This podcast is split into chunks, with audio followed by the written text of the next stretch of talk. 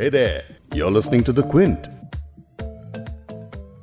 चलो दिलदार चलो चांद के पार चलो हमें तैयार चलो.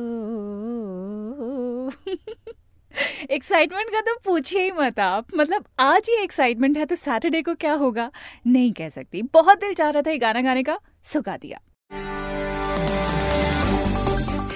अगर 7 सितंबर के बाद कोई भी अपने लवर से ये कहेगा कि चलो चांद के पार चलो हमें तैयार चलो, तो वो सीरियसली कह रहे होंगे क्योंकि तब तक चंद्रयान 2 चांद पर उतर चुका होगा. एक्साइटमेंट लगातार बढ़ता जा रहा है क्योंकि भारत जल्द ही अपना दूसरा लूनर मिशन पूरा कर लेगा.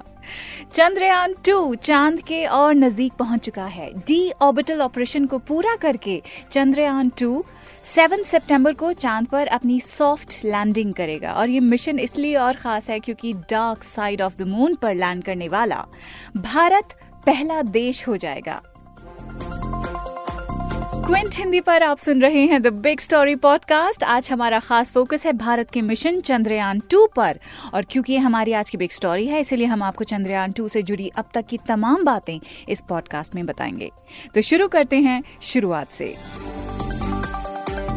इस साल जुलाई के महीने में मिशन चंद्रयान 2 लॉन्च होना था. लॉन्चिंग की तारीख 15 जुलाई तय की गई थी. सभी तैयारियां हो चुकी थी. लोग टीवी सेट के आगे जमकर बैठे हुए थे. लेकिन एक तकनीकी खामी की वजह से चंद्रयान 2 की लॉन्चिंग कैंसिल करनी पड़ी. उस वक्त की रिपोर्ट्स के मुताबिक GSLV Mk3 के क्रायोजेनिक इंजन में हीलियम लीकेज की वजह से इसरो को चंद्रयान 2 की लॉन्चिंग टालनी पड़ी. ये जो स्पेसक्राफ्ट है उसका खास इंजन होता है, उसकी हीलियम लीकेज की वजह से ये टल गई. तो इस तकनीकी खामी की वजह से चंद्रयान 2 15 जुलाई को लॉन्च हो ही नहीं पाया. फाइनली 22 जुलाई को चंद्रयान 2 को भारत की heavy lift rocket geosynchronous satellite launch vehicle Mark III, जिसे कहते हैं GSLV Mk3, तो उसके जरिए अंतरिक्ष में लॉन्च किया गया. और अब चंद्रयान 2 मून की सरफेस को छूने से बस कुछ ही दूर है और इसीलिए हम बहुत ही ज्यादा एक्साइटेड हैं.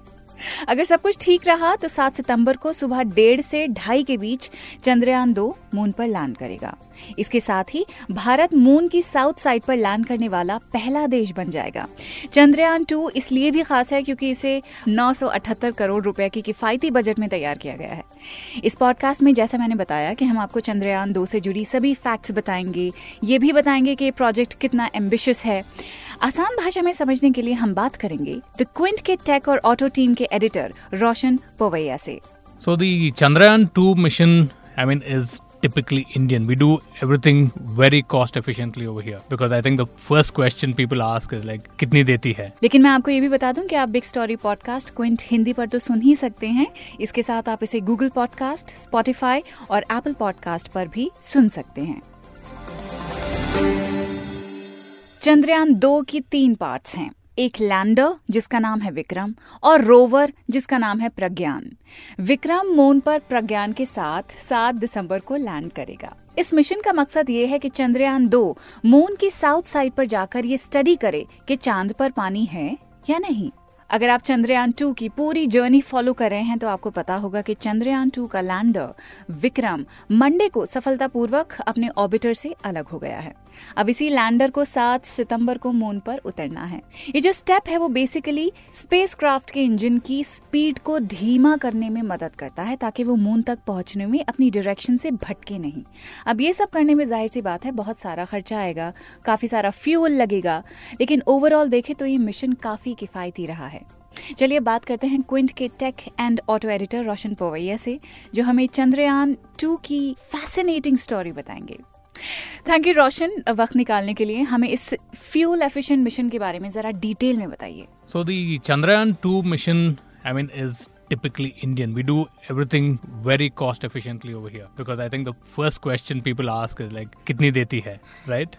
So here too our mission to the moon is very fuel efficient and cost efficient. It costs only about 980 crores and to put it in perspective, the moon mission by NASA in 1969 which got Neil Armstrong to the moon cost $25.4 billion, which in today's value terms is about 1,82,000 crores. So this, in comparison, is very efficient. It's like, going to the moon on a Hero Splendor, which gives you great mileage, rather than taking a super bike like the Suzuki Hayabusa and reaching there. I think a lot goes to ISRO's R&D. Everything has been developed in-house and on a much smaller scale compared to what NASA does. Plus, the launch vehicle that we've used was the GSLV Mark III, which is a tried and tested rocket that has launched a few satellites into space. And that way we've managed to keep it pretty efficient. And that's also why it's taking longer to reach the moon. It's taking 48 days compared to about 4 days that NASA took, because they're using very little power from the engines and just using an orbit raising maneuver, kind of like,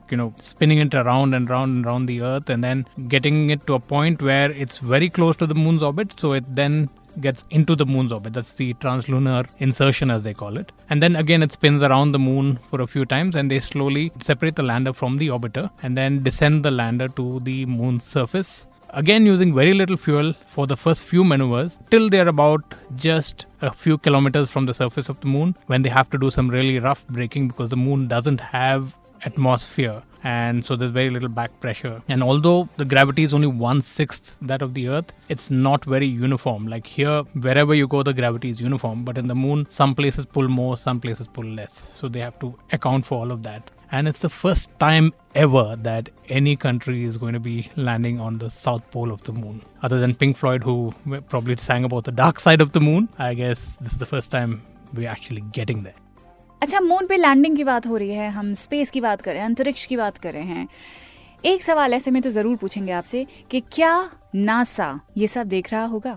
Yes, NASA in fact is part of this mission because India has got 13 payloads aboard the lander that's coming onto the moon, and NASA has requested that they also want to conduct one passive experiment with Chandrayaan 2, so they're very much a part of this mission as well.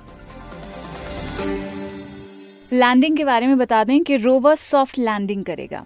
इसका मतलब ये है कि rover नहीं चाहता कि वो तेज रफ्तार में आए और क्रैश कर जाए, इसीलिए रोवर सॉफ्टली लैंड करेगा ताकि सैंड और डस्ट मून सरफेस से जितना कम उड़े उतना बेहतर है।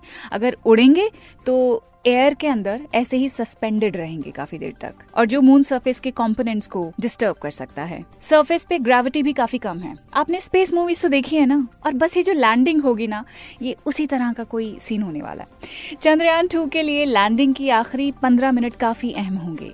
इन्हीं 15 मिनट में इस मिशन की कामयाबी तय होगी। अगर उन 15 मिनट में सब कुछ ठीक ठाक रहा तो भारत अपने अंतरिक्ष मिशन में इतिहास लिख देगा। आप सुन रहे थे द बिग स्टोरी पॉडकास्ट। मैं हूं फबेहा सैयद। क्विंट हिंदी पर यह पॉडकास्ट अवेलेबल है, वहां आप सुन सकते हैं, लेकिन इसके अलावा स्पॉटिफाई, गूगल और एप्पल पॉडकास्ट्स और दूसरे कई ऐसे प्लेटफॉर्म्स हैं जहां आपको बिग स्टोरी आसानी के साथ मिल सकता है। आपसे कल फिर मुलाकात होगी एक बिग स्टोरी के साथ।